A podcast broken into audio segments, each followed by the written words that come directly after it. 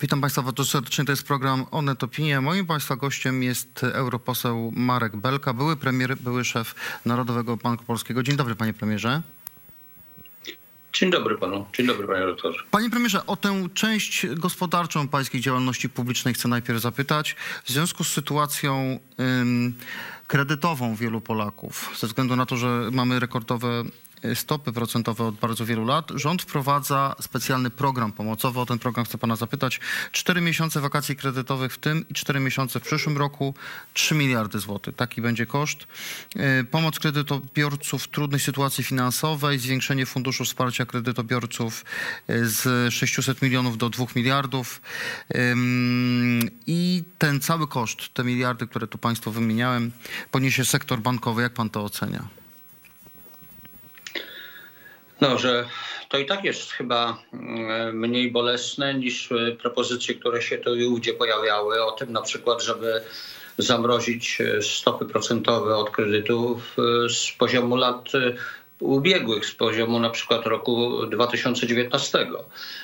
Jeżeli chodzi o zasilenie, mm, zasilenie funduszu wsparcia kredytobiorców, to to jest właściwa, e, właściwe działanie i zresztą Związek Banków Polskich zresztą od razu zaproponował e, tego rodzaju właśnie e,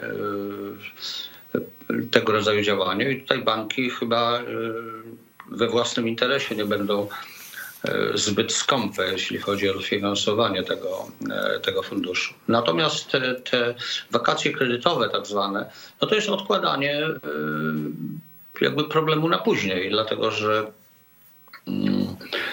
Przecież te pieniądze nie znikają, one dalej, e, że tak powiem, e, wiszą na kontach kredytobiorców, tylko będą musiały być spłacone trochę później.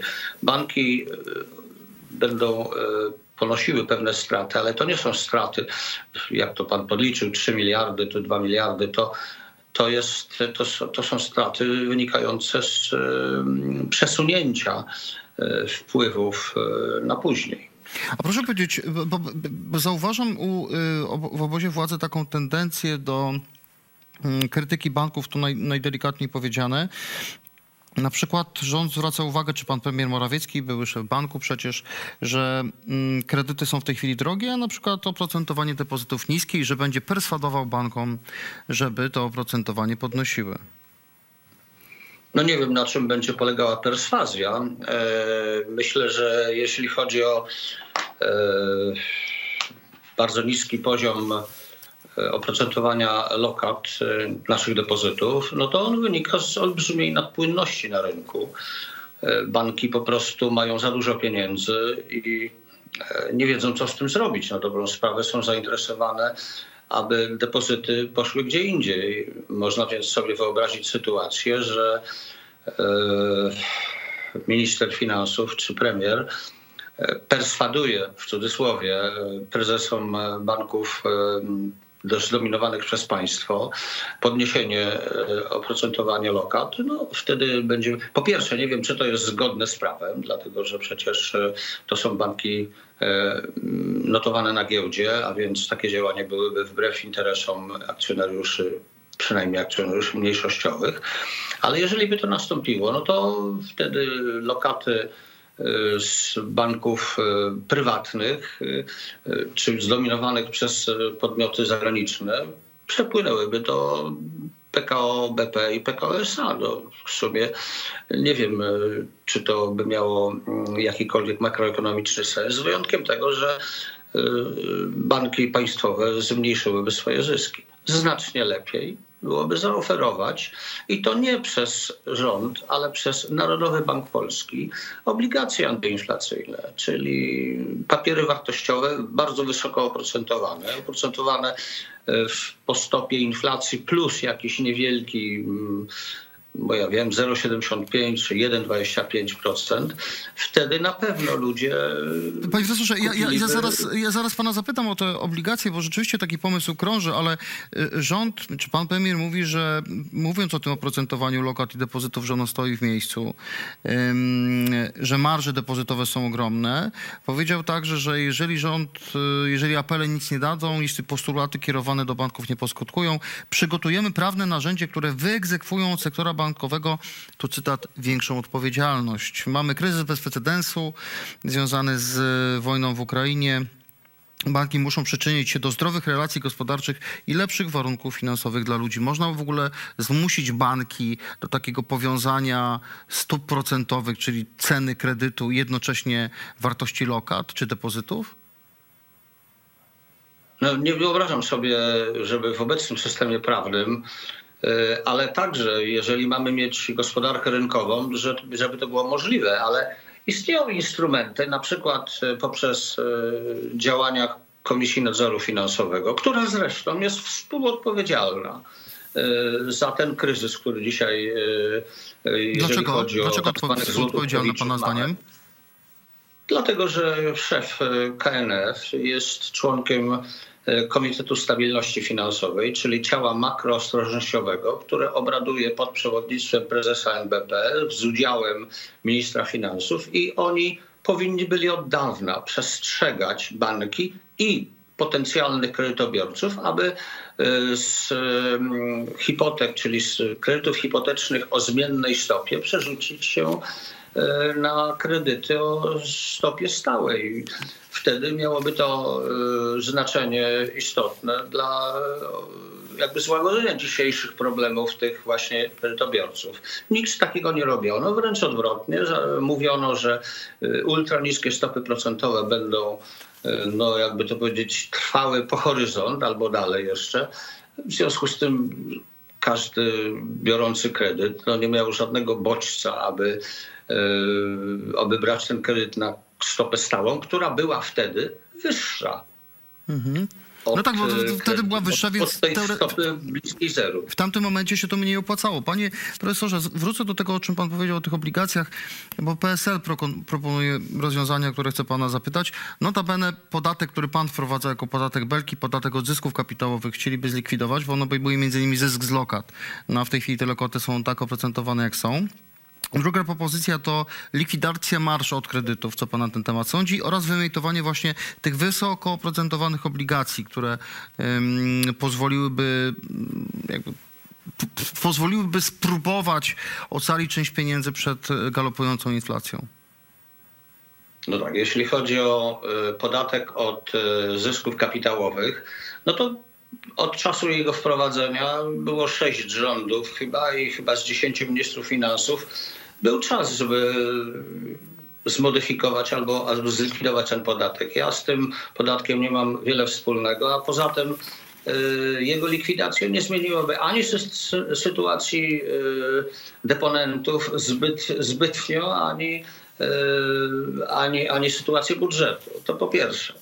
Jeśli chodzi o natomiast te wysoko oprocentowane obligacje, to istnieje istotna różnica między obligacjami NBP-owskimi i obligacjami e, rządowymi. Obligacje NBP-owskie polegałyby na tym, że nadmierną ilość pieniądza w obiegu bank by, jakby to powiedzieć, ściągał e, i te pieniądze byłyby na kontach w NBP, nie byłyby wydawane. Natomiast jeżeli rząd te pieniądze e, ściąga w postaci wysoko oprocentowanych, tak zwanych antyinflacyjnych obligacji, no to przecież po to, żeby je następnie wydać. Z punktu widzenia inflacji nie ma to większego znaczenia. E, Nawet bym powiedział, e, ma znaczenie proinflacyjne, bo przecież wysokie oprocentowanie zwiększa dochody ludności i zwiększa ich możliwość wydatkowania. A walka z inflacją polega na ograniczeniu ilości pieniądza w obiegu, a więc i ogranicz, ograniczaniu ilości pieniądza w kieszeniach obywateli. Czyli jeżeli, Niestety, na jeżeli obligacje to, polega inflacją. czyli jeżeli obligacje to Narodowego Banku, a nie rządowe. Zdecydowanie, jeżeli mają mieć charakter e, antyinflacyjny. Panie profesorze, w jakim stopniu obwinia pan prezesa Narodowego Banku Polskiego Adama Glapińskiego odpowiedzialnością za tak wysoką inflację? Bo jednak inflacja występuje w wielu krajach y, Zachodu, w Stanach Zjednoczonych. Glapiński tłumaczy, że za inflację odpowiada wojna i Putin. Wcześniej obóz władzy twierdził, że za inflację odpowiada Unia Europejska, to jeszcze przed wojną. A ile jest w tym składnika y, dotyczącego działania Adama Glapińskiego, który w zeszłym roku, w drugiej połowie zeszłego roku nie był zbyt wyrywy, żeby podnosić stopy procentowe? Trudno powiedzieć, czy ta odpowiedzialność to jest pół na pół, czy odpowiedzialność e, NBP jest mniejsza niż 50%, ale chciałbym zwrócić uwagę po pierwsze na retorykę e, Narodowego Banku Polskiego, która polegała na tym, żeby ludziom wmawiać bzdury, że ultraniskie stopy procentowe będą trwały właściwie na wieczność to sprzyjało tylko braniu kredytów e, takich, jak, no, od których dzisiaj nam, nas głowa boli. E, Po drugie, e, było to sprzyjanie e, deprecjacji złotego, e, co tylko nasilało transmisję inflacji z zagranicy. Także tu są, e, tu są e, jakby błędy polityki monetarnej, ale źródło, krajowe źródło inflacji leży w polityce budżetowej, polityce wydatków e, nie liczących się z możliwościami państwa. Ale mówi, ale mówi pan o tych fakt- tarczach anty, y, No, antykowidowych? tarcze, tarcze, infla, tarcze antyinflacyjne nie są żadnymi, tarcz, żadnymi tarczami antyinflacyjnymi, tylko są tarczami czy działaniami proinflacyjnymi. Co najwyżej są to, e, no i są oczywiście, pewną próbą ochrony pewnych grup e, konsumentów. E, Ja bym się absolutnie zgadzał z działaniem następującym. Opodatkowujmy dodatkowo, e, powiedzmy sobie, paliwa pochodzące z Rosji i te środki przeznaczajmy na ochronę czy na osłonę rodzin o najmniejszych dochodach, których, których rachunki za prąd i, i gaz e, gwałtownie rosną. Natomiast obniżanie podatków e, na benzynę chociażby, no przepraszam bardzo, no, no oczywiście, że to boli, wysokie ceny benzyny, ale to nie najbiedniejsi, nie ludzie naprawdę w potrzebie. Potrzebą, e, potrzebują. e, Czyli, czyli pan, potrzebują- panie profesorze, pa, pa, jednym słowem pan krytykuje to, co zrobił rząd, czyli zmniejszył VAT na przykład na paliwo, tak? To, to pan krytykuje. Oczywiście, że tak, bo z jednej No strony. i bez tego byśmy płacili 8 odczut- zł pewnie, albo i 9 za, No i za co litr. z tego? No i co z tego? Na tym polega walka z inflacją, proszę pana. Że jeżeli mamy walczyć inflacją, to musi boleć pana, mnie i wszystkich na, nas dookoła. Jeżeli nie boli, to znaczy, że nie walczymy z inflacją, tylko ją jeszcze podsycamy albo przesuwamy na niezbyt daleką przyszłość. Ym, Prezes, Gapiński twierdzi, że stopy procentowe zaczną spadać pod koniec przyszłego roku. Pan to też tak przewiduje, że jeszcze w tym roku będą drastycznie ro- rosnąć stopy do lipca, potem pewnie mniej, ale w przyszłym roku będą obniżki. Czy w ogóle można snuć takie scenariusze? To, to mi się kojarzy z Dniem Świstaka. Znaczy, codziennie yy, zmieniamy nasze prognozy. Yy, jakby to powiedzieć, podnosimy je. Yy, ja już słyszałem o tym, że gdzieś w pierwszym kwartale tego roku, czyli już minął ten kwartał, miał być szczyt inflacyjny. Yy, no, wiarygodność tych prognoz jest niewielka, ale w ogóle wiarygodność prognoz formułowanych przez y, także międzynarodowe, zagraniczne y, instytuty czy instytucje jest y, bardzo niewysoka. No, to, co mówi prezes Glapiński, y, trochę, y, jakby to powiedzieć, no, budzi no, ci- ciarki po plecach przechodzą, dlatego że to znaczy, że dopiero pod koniec przyszłego roku przewiduje on, że stopy procentowe zaczynają spadać, zaczną spadać. No, to znaczy na święty nigdy. Panie profesorze, powiedział profesor Marek Belka, który jako prezes Narodowego Banku Polskiego wiosną 2016 roku wciągał prezesa Glapińskiego do zarządu tego banku. E, Ale panie profesorze, chcę jeszcze na koniec zapytać o mm, No, postulat... ale co mi pan zarzuca, że coś złego zrobiłem? Nie, czysto No, informacyjnie dla tylko naszych... tak, żeby, żeby szpileczkę wrzucić, prawda? Nie, żeby, żeby, y, żeby... Chodziło o to, żeby Glapiński się troszeczkę op, op, jakby no, oglądnął, żeby się poznał na tym biznesie. Dla tych z y, Państwa, którzy są, y, og- oglądają nas i słuchają nas, wiedzą Państwo doskonale o co mi chodziło. Przez to, że Adam Glapiński znalazł się za kadencji profesora Belki w zarządzie Narodowego Banku Polskiego, dzisiaj są kontrowersje, czy może być po raz kolejny wybrany na szefa Narodowego Banku Polskiego, bo w sumie był w zarządzie banku dwie kadencje. Odkładam to trochę na bok, panie profesorze. Chcę ostatnie pytanie zadać. Unia Europejska nie jest w stanie w tej chwili y, uchwalić kolejnego pakietu sankcji, które zakłada embargo na zakup rosyjskiej ropy. Węgry mówią jasno, że takiego rozwiązania nie poprą. Czy pan widzi jakąś możliwość rozwiązania, bo już pojawiają się pomysły, że Węgry dostaną jakieś szczególne przywileje, wydłużony czas na dostosowanie się do tego zakazu, albo po prostu próbują wymusić pieniądze, za które będą budować sobie połączenia energetyczne z zachodem Europy? Niewykluczone. Y, Węgry dzisiaj są już bezwzględnie koniem trojańskim Rosji w Unii Europejskiej i co gorsza w NATO. Y, Myślę, że z tego powinny wyciągnąć, wyciągnięte zostać odpowiednie konsekwencje. Natomiast y, chciałem zwrócić uwagę, że ten ewentualny, to ewentualne embargo na ropę rosyjską to jest potężny instrument, bo dla Rosji przychody z eksportu ropy są o wiele, kilkakrotnie ważniejsze od y, przychodów z eksportu gazu. Y, Nie, nie, nie- Nieprzypadkowo Putin rozpoczął y, walkę z Zachodem, w cudzysłowie, na tym, na tym froncie od y, odcięcia kilku krajów y, od, od dostaw gazu. Nic natomiast nie mówi o, y, o ropie. Więc my mówimy w tej chwili o najważniejszej bodajże ekonomicznej sankcji wobec, wobec Rosji.